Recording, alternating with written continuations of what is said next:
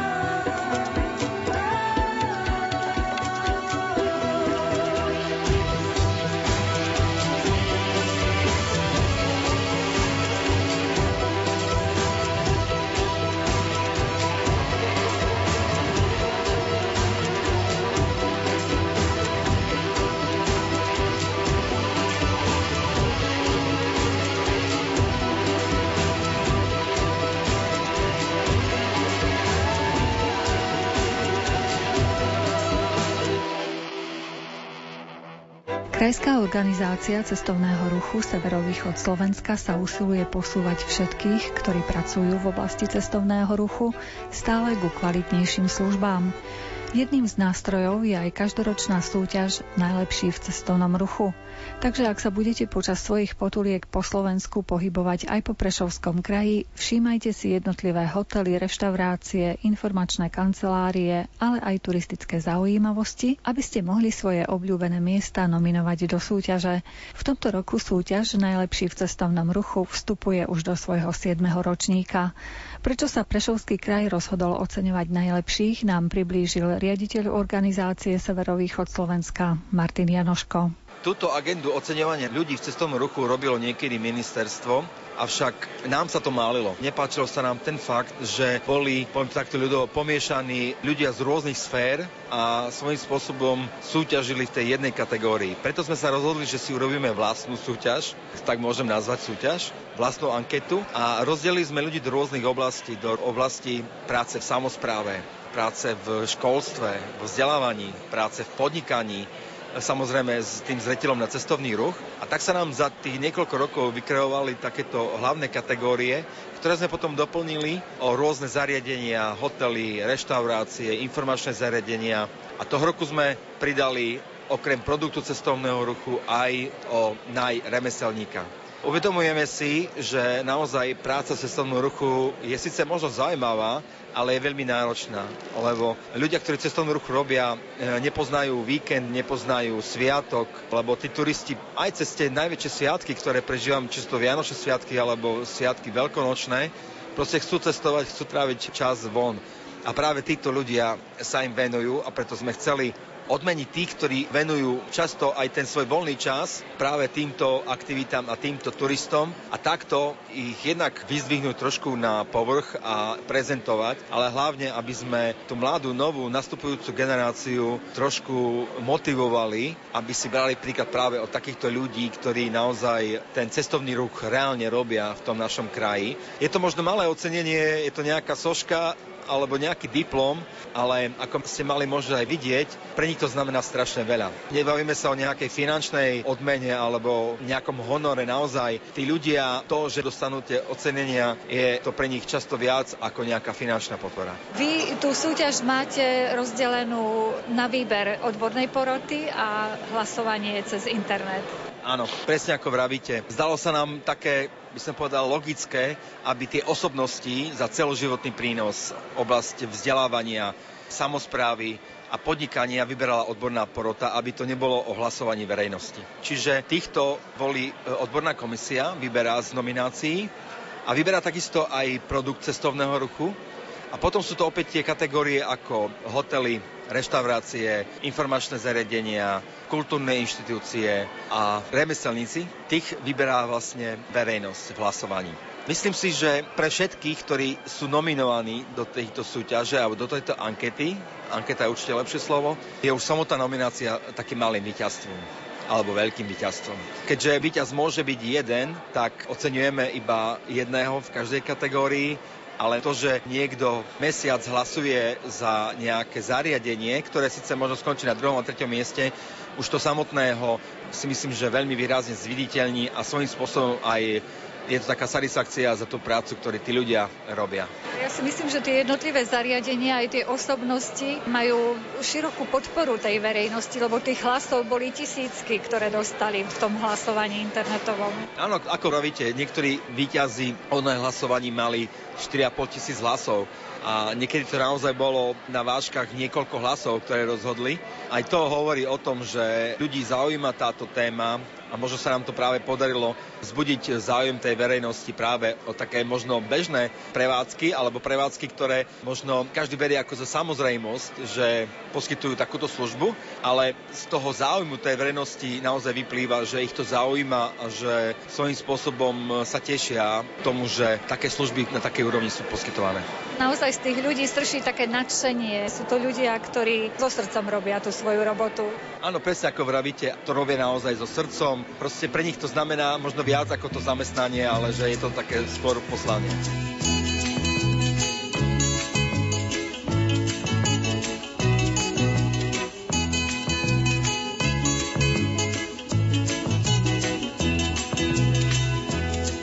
Keď k horám zrak svoj zodvihnem, vidím mnoho krás, tam k prísnym horám vysokým musím kráčať zas.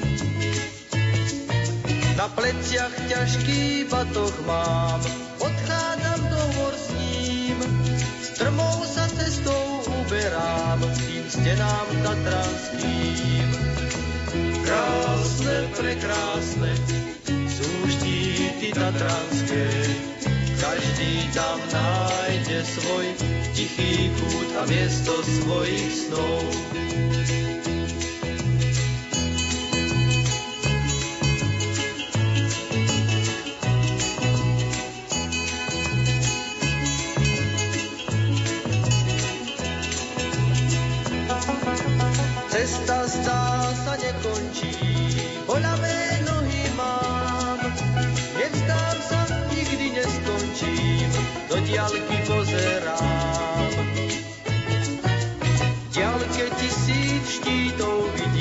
Na všetko zabudnem, do diaľky slova zakričím, krásna je táto zem.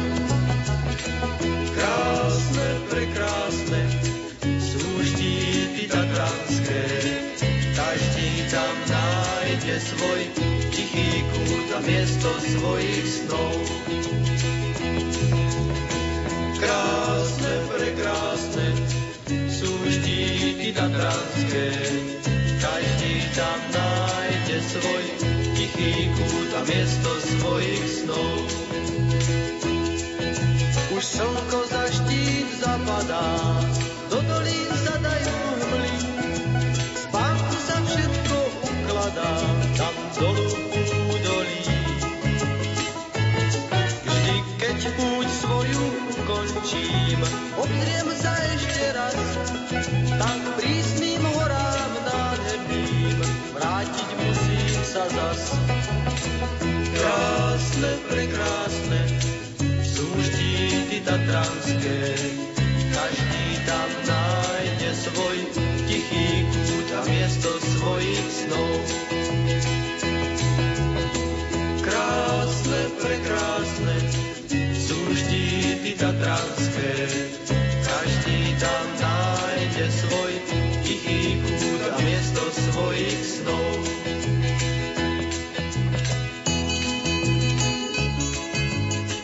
niektorých detí možno aj budúci olimpionici vyrastú v krúžku vodnej turistiky Centra voľného času v Košiciach.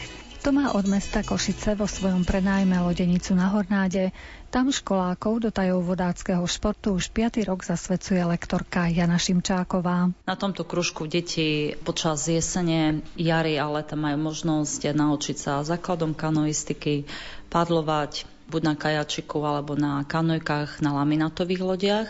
Centrum už zakúpilo aj raft, takže dúfam, že sa nám podarí v budúcnosti aj zorganizovať nejaký splav na Hornáde, po prípade iných riekach. V zimných mesiacoch je to kondičná príprava v telocvični, formou hier, súťaží. Deti majú možnosť aj plávať v piatok večer stále v zime, zhruba od novembra do apríla. Prichádzajú sem len deti z vášho krúžku alebo majú možnosť aj z iných škôl, deti pod vašim dozorom si tu prísť a vyskúšať toto umenie na lodiach? Zatiaľ je to tak, že organizujeme 3x, 4 krát do roka jednak jednodňové aktivity, ktoré sú pre verejnosť a v rámci týchto aktivít samozrejme môžu aj dospelí, aj spolu s deťmi si vyskúšať padlovanie alebo povozíme ich na loďkách a môže to byť aj súťažnou formou. Takisto je to pre deti základných škôl. Asi z troch, štyroch základných škôl nám zvyknú už deti pravidelne chodievať v rámci školskej športovej ligy, ktorá je organizovaná spolu s magistrátom mesta Košice. Nemajú chuť často aj rodičia si vyskúšať to, čo ich dieťa práve u vás v kružku robí? Áno, ja sa tomu teším, že práve chodia sem aj rodičia, dokonca aj starí rodičia spolu s deťmi a nenutím, ale sú takí, ktorí vyslovene chcú a aj súťažia. Mám jednu disciplínu, to je C2 Mix, kde súťaží dospelí s dieťaťom, nemusí to byť vodák a môže sa vlastne zúčastniť. Asi prísť aj zatrenovať. V piatok stále po obede od tej druhej do piatej som tu a aj túto informáciu zverejňujem, pokiaľ dopraje nám počasie a môžu prísť kľudne aj dospelí. Čiže kto nás počúva, môže zareagovať na vaše slova. Áno, mám tu takú tabulku vyvesanú na lodenici s mojim telefónnym číslom a po prípade aj e-mailovou adresou kľudne kontaktovať, vieme sa dohodnúť. Zatiaľ je to tak, že piatok. Je to náročný šport podľa vás na kondíciu? Začiatky stále sú ťažké. Niekto si myslí, že musí byť plavec, ale medzi vodákmi sú aj neplavci. Podmienka je u detí do 18 rokov musia mať stále vestu plávaciu. Tie máme, tie vieme zapožičať a treba si to vyskúšať. Pre niekoho je to náročné, alebo sa mu nepáči ten šport, takže nejde, ale niektorým sa to od začiatku hneď zapáči. Tak väčšina zozdrváva a pokračuje ďalej. Buď v rekreačnej činnosti, alebo si skúša nejakú výkonnostnú úroveň. A v čom je to čaro tej vodnej turistiky, lebo vy sa tomu venujete v podstate asi celý život? Viac menej áno. Už v podstate od mojich študentských čas sa tomu venujem a s deťmi som vždy pracovala či ako stredoškolský učiteľ alebo vysokoškolský učiteľ. Iný pohľad. Iný pohľad je stále z vody, tak ako keď sa niekto postaví na lyže, tak ináč sa pozerá na tú prírodu a treba si to vyskúšať. Veľa v tom zohráva aj ten tým alebo tí priatelia z tohto športu. Vodáctvo alebo vodná turistika má dve možnosti. Buď ste sám v lodi, v kajaku, alebo môžete ísť viacerí v kanojke. My máme dvoj, trojmiestne lode, ale v rafte samozrejme je to o týme. Takže má možnosť každý si vyskúšať. Niekto chce jazdiť len sám v kajaku a sú ľudia, ktorí chcú jazdiť. Ja napríklad obľúbujem len kanojku, kde sú aspoň dvaja ľudia. By som povedala, že kolisko vodactva je Česká republika a také české príslovie je, kde si často povieme na splave, že vedvou sa to táhne líp. Takže asi takto platí. Keď rozvodní sa duša plavčíka a dovolí nám skákať z mostíka, priskočím až k tebe na deku s gitarou. Oh, oh a v požičanom modrom obleku.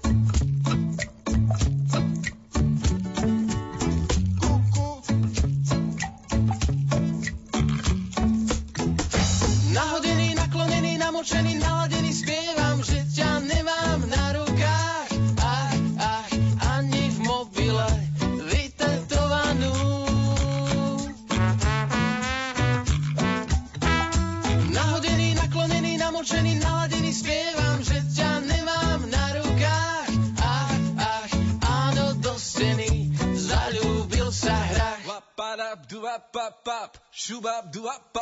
Keď rozlejú sa prsty do vlasov, napíšem len to, že nemám slov, nemám nič. Len učiteľský plat v modrom obleku ti poviem, že ťa mám rád.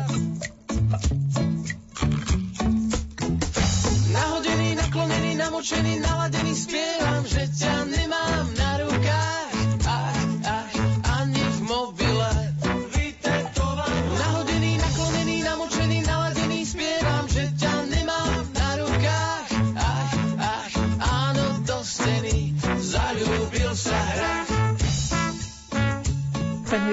okrem vedenia detí aj sama rozvíjaniu ešte toho športu? Ste v nejakom klube? Áno, som registrovaná pod Technickou univerzitou. Existuje už dlhé roky klub Kamixe. Má zhruba 100 členov základňu a spolupracujem s nimi aj aktívne. V rámci tohto klubu organizujem v Čechách splavy. Sme už taká zohratá partia, ale samozrejme, ak niekto má záujem, môže sa ku nám stále pridať. Aj s deťmi dokonca chodívame na vodu a plus s klubom Kamixe máme možnosť buď sa zúčastniť nejakých akcií, samozrejme takých jednoduchších splavov, lebo Kamixe organizuje aj splavy na riekach náročných a tam už je nutná zručnosť, či je to Bela na Slovensku, ale napríklad taký Hornáda Dunajec je prístupný pre verejnosť aj rieka Poprad. Čiže máme vhodné rieky pre takýto šport na Slovensku? Určite áno, hlavne také víkendové splavy a v Košiciach už aj v rámci klubu Kamixe je, budem troška robiť reklamu, sú to kamaráti vodáci, splavujeme SK a oni vlastne aj pre úplných začiatočníkov, aj pre rodiny s deťmi zapožičiavajú ode aj inštruktora. My centrum takúto možnosť zatiaľ nemáme, ani nemôžeme to robiť. Tak keď niekto ma žiada, a ja chcem ísť na splava a nemôžem, tak ja ich stále tam posielam. Splavujeme SK, alebo potom sa registrovať v klube, ak sa už niekomu zapáči a má vlastne možnosť zapožičania klubového materiálu. Čiže nie je nutné si hneď zo začiatku zakúpiť loď, pádlo, vestu, prilbu. Takže tá klubová činnosť je pestrá od rekreačnej úrovne až po náročná splavy riek s vyšším stupňom náročnosti. Keď som mala možnosť e, rozprávať s ľuďmi, ktorí splavujú buď to rekreačne alebo v nejakých kluboch, tak tí tvrdia, že jednoducho to už nemôžu nechať. Kto už raz to začal, ťažko. To je pre nich ako droga. Áno, no je to taká diagnoza.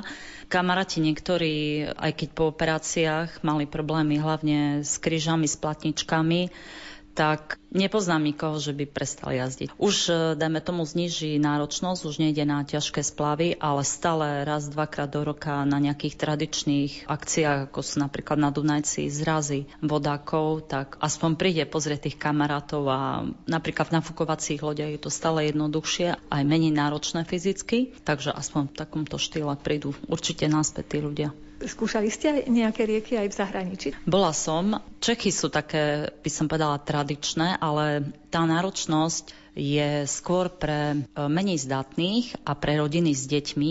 A Rakúsko, Slovinsko, tie sú, hovorím, to sú náročnejšie rieky ľadovcové, takže v Rakúsku Zalcu som splavila, chodívali sme tam niekoľkokrát, možno sa tam niekedy vrátim a na Slovensku Bela. Bela jedna z najťažších riek, je splavná len určité obdobie, začiatkom mája, takže pred pár rokmi som bola aj na Belej. Je to veľký adrenalín a je to aj veľmi náročná rieka. Neocitli ste sa niekedy v takej situácii, že ste si povedali, no, na čo som vôbec sadala do tej lode? Ani nie, ani nie. Boli sme párkrát raftovať v Čunove, ale na veľkých raftoch. Takže tam sa stalo, že tam prevratíte sa s tou loďou a tá voda vás nesie, takže sa tam nachlipete, ale nepamätám si, alebo neviem o nikom tak, že by povedal, že už nepôjdem na vodu. Kamarátka jedna, taká nadšená pre vodáctvo, Belu napríklad e, bola splavila ju raz a povedala, že už tam v živote nepôjde. Ale aby sa dištancovala a nešla na iné rieky, to nie. Ale sú také splavy, ktoré sú fakt e, náročné a niekto ich vyskúša. Buď sa mu to nepáči, alebo má zlý zážitok a tam nepôjde, ale na iné rieky nie je problém. Tam sa vráti človek stokrát, tisíckrát. Keby sme sa k tým deťom vrátili a ak sme ich nadchli týmto rozhovorom a chcú skúsiť, že čo to je splavovanie, je to materiálne náročný šport? Pokiaľ človek by si sám chcel kupovať, ale u nás v centre nie. My máme základné vybavenie, čiže aj prilbu, aj vestu, aj padlo, aj lode máme. Stačí prísť, začať asi tak, že vyskúšať. Zapáči sa mi, môže v tom pokračovať, zdokonalovať sa, lebo stále na vode sa je čo učiť. Potom, ak chce niečo iné vyskúšať, tak až tedy si kupovať materiál. Veľa ľudí si kúpi napríklad niečo, lebo sa mu to páči a potom mu to stojí niekde. Takže u nás nie je problém s materiálnym vybavením keď plávate Amazonkou a je špatný navigátor. Obal vám sa rozflakáte, zožerie vás aligátor. Odkusne vám najskôr nohy, potom ruky, potom hlavu. Neviem jak vy, ale to ja bez končatín plávam dolu, chvíľu s vodou zapasíte, až sa potopíte na dno chodiť niekam do cudziny. Nie je preto žiadne báhno. V krčmičke u Amazonky pri pohári samohonky nemusím sa ani trochu báť. Do osady, keď sa vrátim a do postele sa sklátim, žiadne zviera nezačne ma žrať.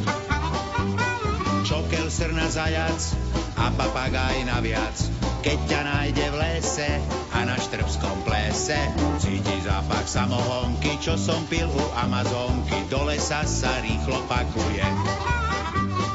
Meso nechá ležať ľadom, aj keď chudák trpí hladom, radšej ani neokoštuje.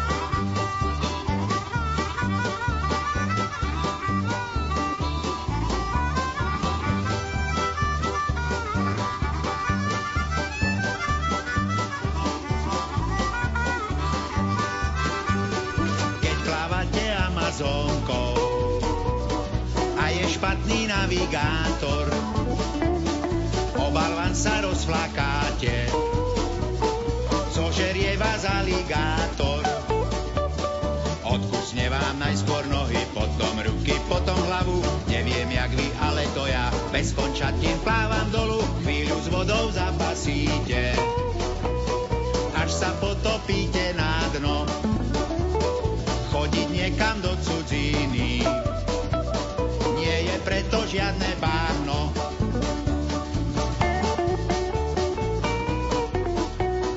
Grecko-katolícka teologická fakulta Prešovskej univerzity v Prešove ponúka vo svojom portfóliu študijných odborov také, ktoré by mladého človeka pripravili na prax, aby si našiel uplatnenie na trhu práce, krátkosti nám ich predstaví dekan fakulty profesor Peter Šturák. Animácia voľného času ako študijný program to je vlastne bakalársky študijný program, ktorý z pomenovania vychádza, že ako ten vlastne voľný čas, ktorý je veľkým darom, ale naopak môže sa stať aj určitou príťažou, ako nevieme zmysluplne využiť.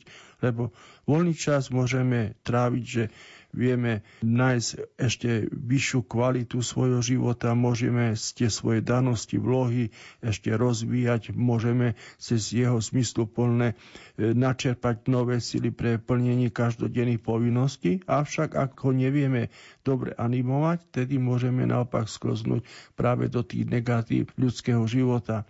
Na vašu otázku, Jednoduchá odpoveď spočíva vlastne v tom, že sa učia, ako pracovať v metodicky tých rôznych centrách voľného času, ako vedieť osloviť mladého človeka, aké aktivity mu ponúknuť, aby neostal de facto iba pri tých počítačových hrách, alebo ako. Čiže nie iba, aby sám vedel ten čas využiť, ale zmyslom tohto programu je, aby vedel ponúknuť formy a spôsoby využitia voľného času aj iným ľuďom. V tom odbore religionistika tie väčšie náboženstva spoznávajú študenti alebo aj nejakým menším sa venujete? Celý študijný program religionistika je postavený jednak na poznanie tých svetových náboženstiev ale jednoducho tam je veľmi dôležitá aj tá skutočnosť, ktorú ste aj naznačila, že sa venujú nie iba náboženstvom ako takým, ale sa venujú aj rôznym sektám, rôznym tým spoločenstvám. A ja si osobne myslím, že práve rozmer tohto študijného programu aj tom je veľmi dôležitý, že sú rôzne exkurzie, naši študenti chodia navštevovať povedzme synagógy, spoznajú viac toho svetoch toho židovstva, judaizmu, snažia sa viac dostať a prehlbiť svoje poznanie tých svetových náboženstiev ako hinduizmus, buddhizmus, šintoizmus, ale veľmi zaujímavé sú tam kapitoly, možno menej pre nás známe tzv. tej predkolumbijskej Ameriky, Aztekov, Inkov a tak ďalej. Ale hľadiska, by som povedal, života našej spoločnosti je dôležité práve tá časť, ktorá je venovaná práve tým sektám a rôznym týmto náboženským úvodzovkách skupinám, ktoré je veľmi mnohokrát ťažko, by som povedal, správne pomenovať, odhaliť. A to je vlastne jedna z tých podstatných čer študijného programu poznanie svetových náboženstiev, ale aj rôznych týchto siekt a rôznych iných spoločností. Od nového školského roka ponúknete nový program Európske štúdia. Absolvent tohto štúdia bude kde môcť pracovať napríklad. Tento študijný program je postavený skutočne aj na takej praktičnosti. Otvárame sa svetu, je tu Európska únia, sme Európskej únii a skutočne mnohí dnešní ľudia pokým neprišla tá pandémia, boli sme rozcestovaní, navštevuje sa svet okolo nás a tak ďalej. A cítili sme vlastne potrebu mladých ľudí, ktorí chcú aj pracovať v európskych štruktúrach. Boli aj mnohé také fakultatívne, by som povedal, také neže výlety, ale akcie, kde mohli v rámci aj študijných programov naši, aj už spomínaní religionistiky, naši študenti vycestovať do Bruselu. A videli sme potrebu, že ak tam príde človek zo Slovenska, musí byť znalý, aby na jednej strane uchoval si to, že skutočne, aby nechcem to povedať tak staromodne, ale aby si uchoval to, že je zo Slovenska, že má tú rodnú hrudu, ale na druhej strane, aby vedel sa etoblovať v tých európskych štruktúrach, môj osobný prvý zážitok, keď som bol v Brusele alebo v Štrásburgu, už len vidiac tieto budovy a množstvo tých úradov, a keď nám predstavili to fungovanie Európskej únie, Európskej rady, tak možno na prvý pohľad človekovi sa zatočí hlava. A ten študijný program je v tom dôležitý, že jednak to musí byť aj také ukotvenie, by som povedal, aj tej historicite, čo to Európa je, aká Európa je dnes a aby človek, ktorý tam príde, aby vedel byť zorientovaný v európskom práve, aké je právo jednotlivých štátov, aké je to európske právo, ale pri tom všetkom si osobne myslím, že hodnota aj tohto študijného programu spočíva v tom, a budeme sa to snažiť aj v dobrom slova zmysle realizovať, aby sme si uvedomili, že na akých skutočne koreňoch Európa vyrástla, na čom ona stojí a kto boli vlastní zakladatelia a možno si takto trošku vedomiť, že či skutočne tá európska cesta je dnešnou cestou tej Európy, ktorá bola pri založení Európskej únie ako takej. Ale k vašej otázke, študijný program, osobne som presvedčený, že má veľmi veľkú perspektívu, to vidíme aj z hľadiska záujmu zo zahraničia študentov, či už z Ukrajiny, ale aj z Polska, lebo žijeme v tomto svete a jednoducho musíme byť pripravení na rôzne poslanie a svet patrí mladým ľuďom. Čiže ak chcú vycestovať, ak chcú pracovať v týchto európskych štruktúrach, je povinnosťou zaiste ich pripraviť čo najlepšie na túto ich prácu.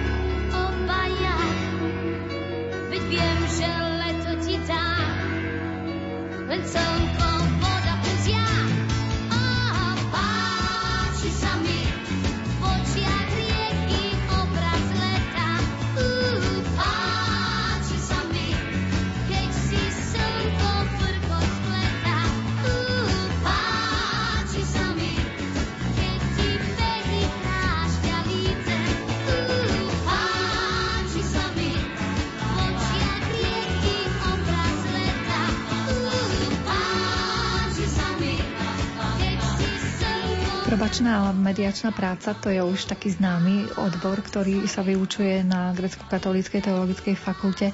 Kde sa vaši absolventi doteraz umiestnili? Kde pomáhajú riešiť takýmto spôsobom konflikty? Probačná mediačná práca ako študijný program realizovaný na vysokej škole, konkrétne na našej fakulte, je vždy ešte tak v rámci vysokého školstva, čo sa týka akreditovaného študijného programu, ešte vždy je chápané ako také určité novum.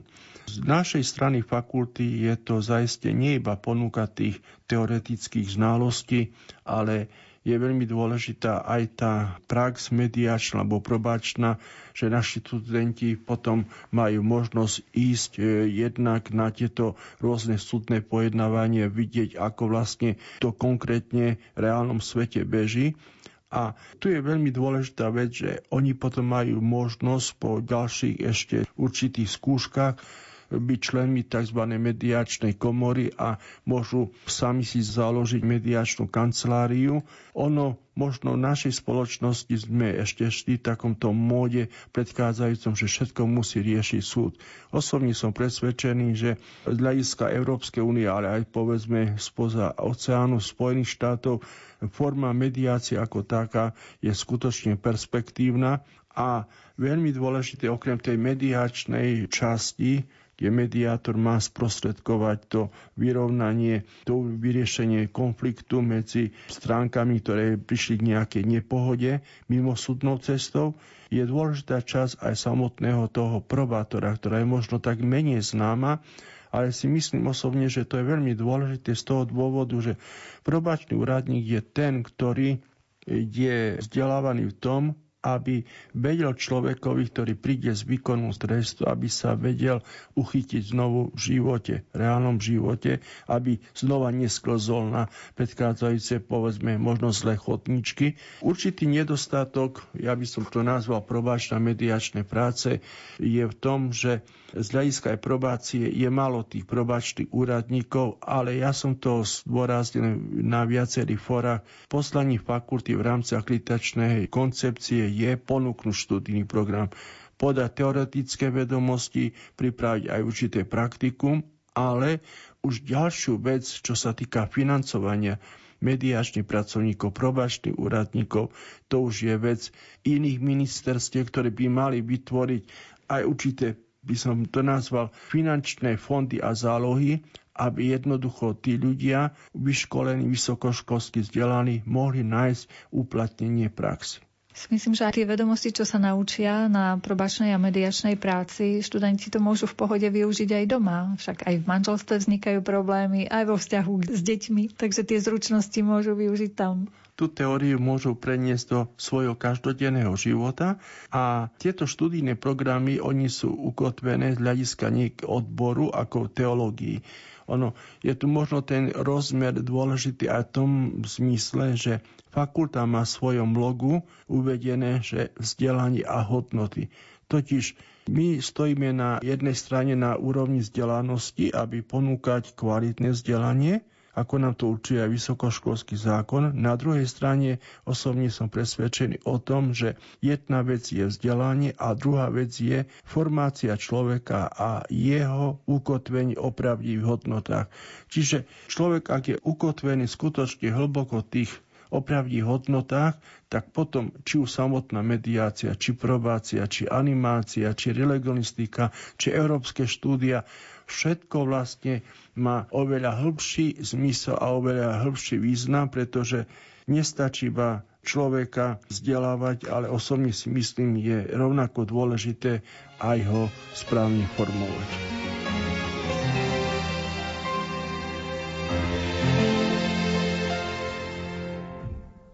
tulipán na nábreží. Dievča vám predá svieži, tulipán červený, tulipán, tulipán. Rada predá srdce vám, ale nedá, vzal ho, vzal. Chlapec piesňou svojou vzal na oceán. Za kopejku najmem trojku a ťa vyhľadám. Za kopejku, keď sa vrátim, kúpim tulipán. Tulipán do tvojej vázy, tulipán do tej oázy v podkroví, kde biele noci nevyzradia nás. Tatiana, úsmev tvoj, Tatiana, počkám. Hej, Táňa, počúvam, viem, že späť volám. La, la, la, la, la, la, la, la, la, la, la, la, la, la, la.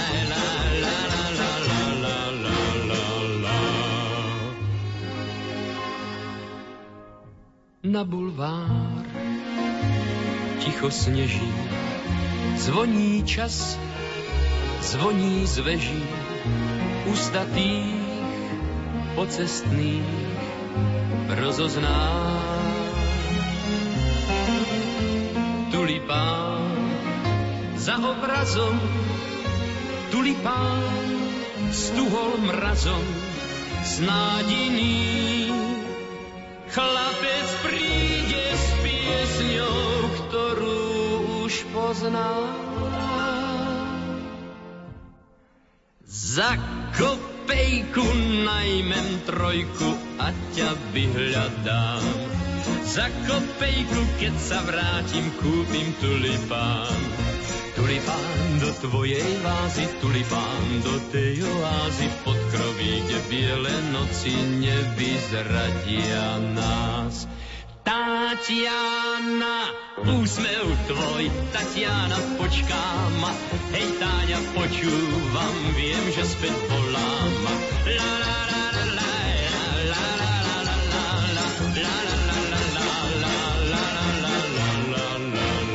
la. Štípe mráz, štípe biel, tulipán osamelý. Zomrel tak červený tulipán. Námorník, chlapec plavý, ten sa však ďalej plaví v prístavoch. Všetkým dievčatám on spieva ako pán. Za kopejku najmem trojku a ťa vyhľadám. Za kopejku, keď sa vrátim, kúpim tulipán. Tulipán do tvojej vázy, tulipán do tej oázy pod kroví, kde biele noci nevyzradia nás. Tatiana, úsmev tvoj, Tatiana, počkám. Hej, Táňa, počúvam, viem, že späť volám. La, la,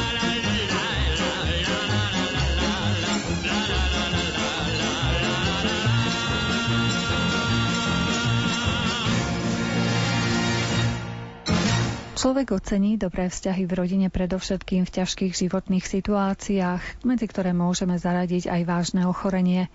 Choroba blízkeho človeka celkom určite preverí ich pevnosť. Na túto tému sme sa porozprávali s psychologičkou Ľubicou Šťastnou. To je veľmi ťažká téma samozrejme. Zase to závisí od vzťahu, aký bol predchorobný stav v rodine. Ak si vedeli vychádzať v ústrety, boli voči sebe citliví, empatickí, čiže aj on vie urobiť kávu, doniesť manželke, vie urobiť manželke raňajky napríklad, tak takisto aj v tej chorobe sa očakáva, že bude voči nej citlivejší. Že aj ten nákup donesie, aj to niečo, aj keď to trošku prihorí, ale uvarí.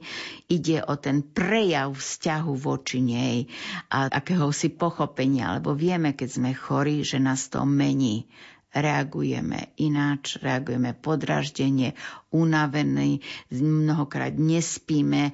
Jednoducho sú to úplne iné reakcie ako za bežného života. Ale zase aj na druhej strane, keď ten druhý partner ochorie, tak takisto mu ten čaj dám, navarím tú polievku a tak ďalej. Čiže malo by to byť také vzájomné prepojenie. Choroba alebo vzťah upevní, alebo vzťah už potom dorieši. Najhoršie je na tom to napríklad, keď sa narodí chore dieťa. To vieme aj z medializácie mnohokrát, že narodí sa chore postihnuté dieťa, to dieťa za to nemôže. Tá matka za to nemôže, otec povedzme nie, že genetika je tam čistá, ale stane sa. Mnohokrát nielen chlapi utekajú z rodiny, ale stáva sa, že aj žena nechá to postihnuté dieťa a odíde. Proste neznesie tú záťaž. A práve tu by mali byť obidvaja. Áno, je to naše dieťa, tak spolu pomáhajme, spolu bojujme. Napríklad sú pekné články, ako sa jeden druhého držia a vedia podržať aj pri ťažko postihnutom dieťati. Ale to je veľké umenie, to je veľké seba zaprenie, lebo to dieťa je fakt, ak to tak môžem povedať, záťaž pre celú rodinu pre celú rodinu. A takisto aj napríklad, keď je po úraze, po havárii, zrazu ostane bezmocný, povedzme na vozíku alebo nejako inakšie. Tu ide znova prejav vzťahu a sebaobetovanie. V tej novej situácii ten chorý o to viac potrebuje tých druhých ľudí okolo seba. Treba sa aj len s tou fyzickou pomocou, ale ako vy vravíte, aj tá psychická podpora je veľmi dôležitá v tom čase. Niekedy stačí napríklad chytiť za ruku byť ticho. Jak ja hovorím, neklavírovať do toho človeka. Jednoducho byť ticho, ale tam spolupatričnosť. Čiže ja som tu, keď chceš hovor, keď nezavri oči, spí, ja som tu. Chcem ti pomôcť, som na to tu prišiel, aby som ťa snažil sa pochopiť, lebo napríklad bolesť zuba jedného boli tak, druhého boli tak, zub to nemôžeme zrovnávať, ale už vieme, čo je to tá fyzická bolesť. Čiže buďme pri sebe, môžeme pohľadiť, môžeme pohľadom pohľadiť, nielen rukou, ale jednoducho dať najavo, nie od dverí. No čo, dobre si, máš sa, hej, si chorý, no dobre, dobre, zastavím sa na brúce a už von dverami. Toto nie, čiže pokojom, kľudom, trpezlivosťou pri chorom človeku a ako si spoluúčasťou na jeho chorobe. Aj keď mu niekedy nemôžeme pomôcť, sme bezmocní, na to sú predsa lekári, lieky a tak ďalej, ale už to, že sme tam, veľmi, veľmi závaží pre jeho psychiku. A vieme aj zo skúsenosti, že mnohí, keď sú takto vážnejšie chorí, si žiadajú aj farárov že potrebuje aj po tej viere sa vyrovnať nejako s tou chorobou a tu závisí od neho, ako to zvlád. Obyčajne to zvládnu veľmi dobre. Čiže aby on mal pokoj, mal kľud, aby mohol bojovať vnútorne s tou chorobou, lebo každý bojuje s tou chorobou, s tou bolesťou, ale sme tu sme ti ochotní pomôcť. Čo by ste poradili tým, ktorí vážne ochoreli a ako to majú teda psychicky a fyzicky zvládnuť? Teda sa pozrieme na tú druhú stranu, na tých chorých. Obyčajne sú etapy zmierenia sa s chorobou. Čiže každú chorobu, každý úraz veľký človek najsám prv sa bráni zubami, nechtami. Proste jednoducho musí prísť do času, že to príjme nebojujem s chorobou, jednoducho som ju prijal, ale v určitom slova zmysle sa snažím urobiť všetko to, aby sa mi stav zlepšil. Vieme, že optimisti, pesimisti. Optimista urobí všetko preto, prekoná aj tú menšiu bolesť, lebo vie, že to musí bolieť. Pesimista, no a už som hotový, už mi nikto nepomôže, už mi dajte všetci pokoj, nechajte ma zomrieť. Tu práve by sa mali doplňať akože povahy, keď je niekto pesimista, chorý, nie na silu ho ťahať do aktívneho života, ale buď mu podporou. Tak mu niečo, ako sa hovorí, podsunúť, niečo pozitívnejšie, niečo milšie, niečo len neriešiť s ním ťažké, vážne problémy.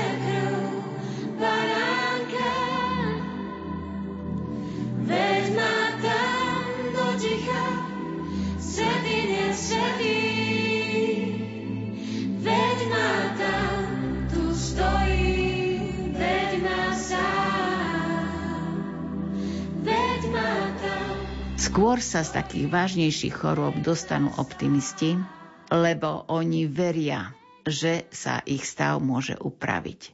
No a myslím, že najsilnejšie, čo je pri akejkoľvek chorobe, je viera. A teraz hovorím o viere v Boha, lebo toto je najsilnejšie, čo vás môže z toho dostať a čo vás môže podržať.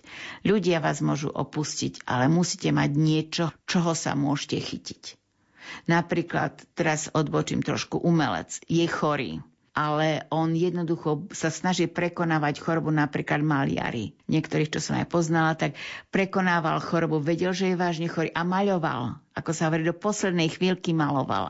Rodina ho obdivovala a viete čo, že predlžil si svoje obdobie tu na tejto zemi? Vlastne tá sila vôle, to chcenie. Čiže neutiekal sa do choroby, neuzatváral sa, ale jednoducho sa snažil ešte prejaviť, dať zo seba von a určitým spôsobom bojoval, aj keď prijal pomoc inú, ale bojoval, zmieril sa s chorobou.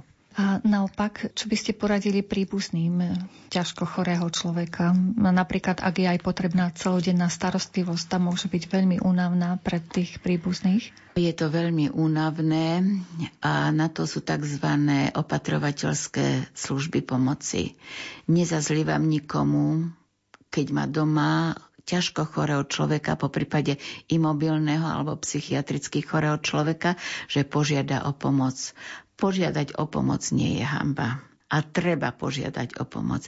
Keď na 3-4 hodiny vás niekto príde pri tom chorom vystriedať, keď nič iné dvakrát obidete blok alebo idete vyniesť smeti alebo niečo, ale nemáte na sebe tú zodpovednosť za toho človeka, ktorý je doma. Viete, že oň ho bude na určitý čas postarané. Musíme si robiť tzv. psychohygienu. To znamená, každý z nás potrebuje chvíľku času, kde bude sám so sebou, kde si dovolí nemyslieť na nič, neriešiť žiadne problémy. Jedno ako hovoríme, že vyvetrať si hlavu. Niektorí vieme, že idú do hôr, Niektorí idú k moru, niektorí, ako som spomínala, na bicykel alebo nejakou tou fyzickou kompenzáciou sa snažia tú svoju psychickú pohodu si udržať. Preca ten človek mnohokrát si aj neuvedomí, že tie 3-4 hodiny, čo ste pri ňom neboli, on ich jednoducho prespí. Len vy potrebujete pre seba. Čiže snaha pochopiť toho druhého človeka. Čiže nehovorím, však ťa to nemôže tak bolieť, tak čo však máš lieky. Jednoducho ho chápem, áno, jeho to bolí. On je precitlivelý, najmä ak sa vzdáva. Podržať ho pomôcť mu napríklad pri seba obslužných činnostiach. Napríklad, chce si sám umyť ruky prečo mu na silu budem ja umývať ruky. Ja ho podržím v tom, že áno, výborne ide to. Ešte vie, a myslím si, ešte si vie umyť ruky, ešte je na tom dobre. Čiže dovoliť mu nejako sa realizovať. Lebo keď leží nič, žiadne aktivity nevykonáva, nikto není pri ňom, myslí človek na to zlé, negatívne a tým pádom skôr aj upadá. Tu treba trpezlivosť, ale aj ľudská trpezlivosť má svoje dno neustupovať chorému človeku úplne vo všetkom, pretože tým mu vlastne nepomáhate. Tým ho vlastne utvrdzujete v tom, že áno, on vážne chorý, jemu už nie to pomoci.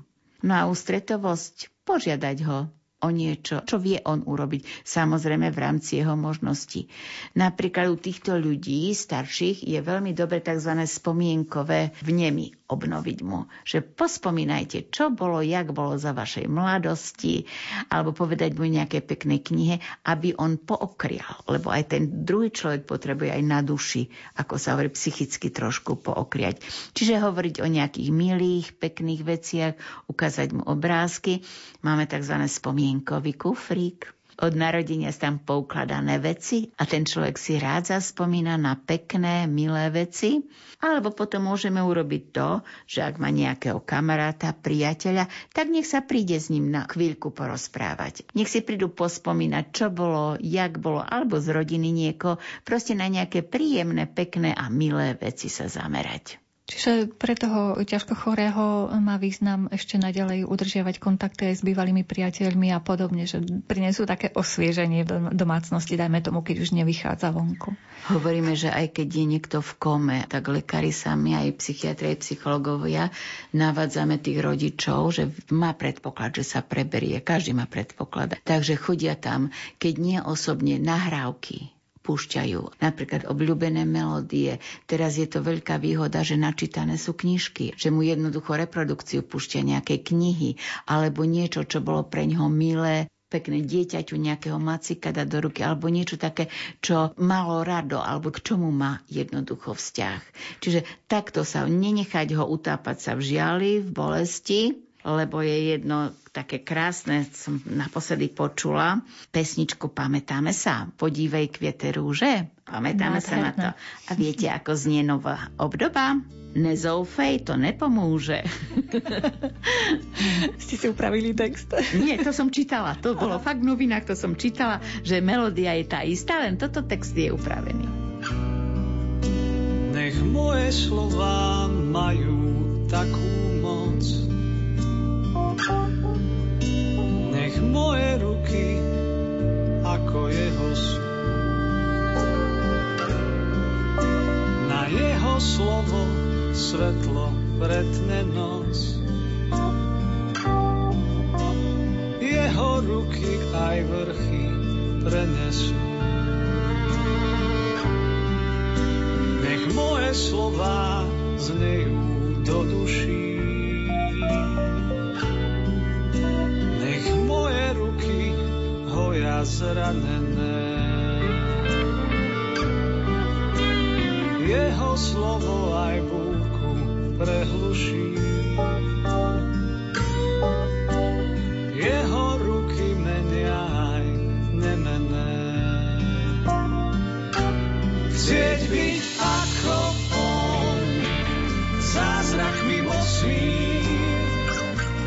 len byť zázrakom,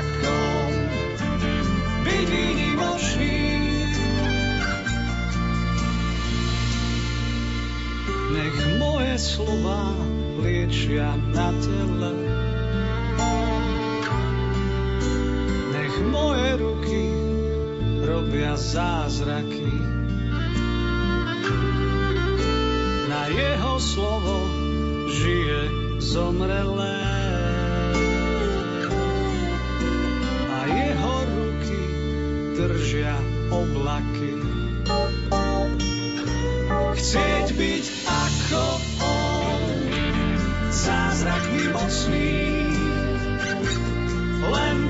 zázrakom, byť výnimočný. Chcieť byť ako on, zázrakmi mocný, len byť zázrakom,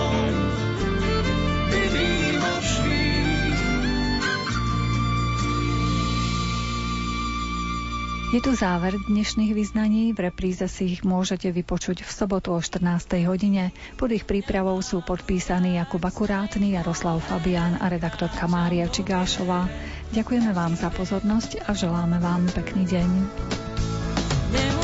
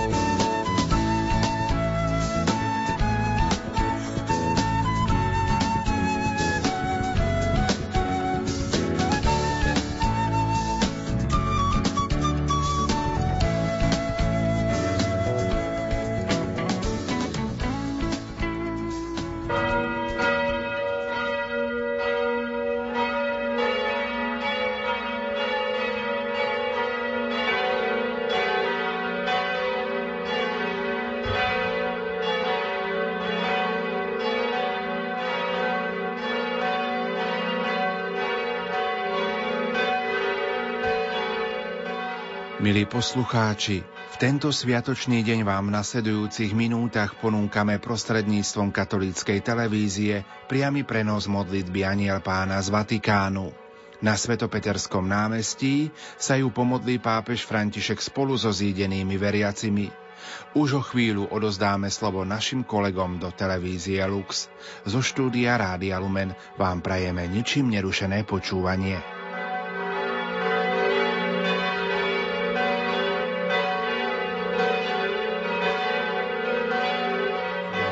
Pracovne svätého Otca, odkiaľ sa už môže prihovárať. Sme vďační za tieto obrázky, ktoré sme počas uplynulých týždňov kvôli pandémii nemali stále takto na zreteli a prítomné v tomto okamihu. Čakáme na príchod svätého Otca. Už sú aj na námestí viacerí veriaci, možno aj niektorí pútnici, najmä z Talianska, z iných možno miesta, dedín,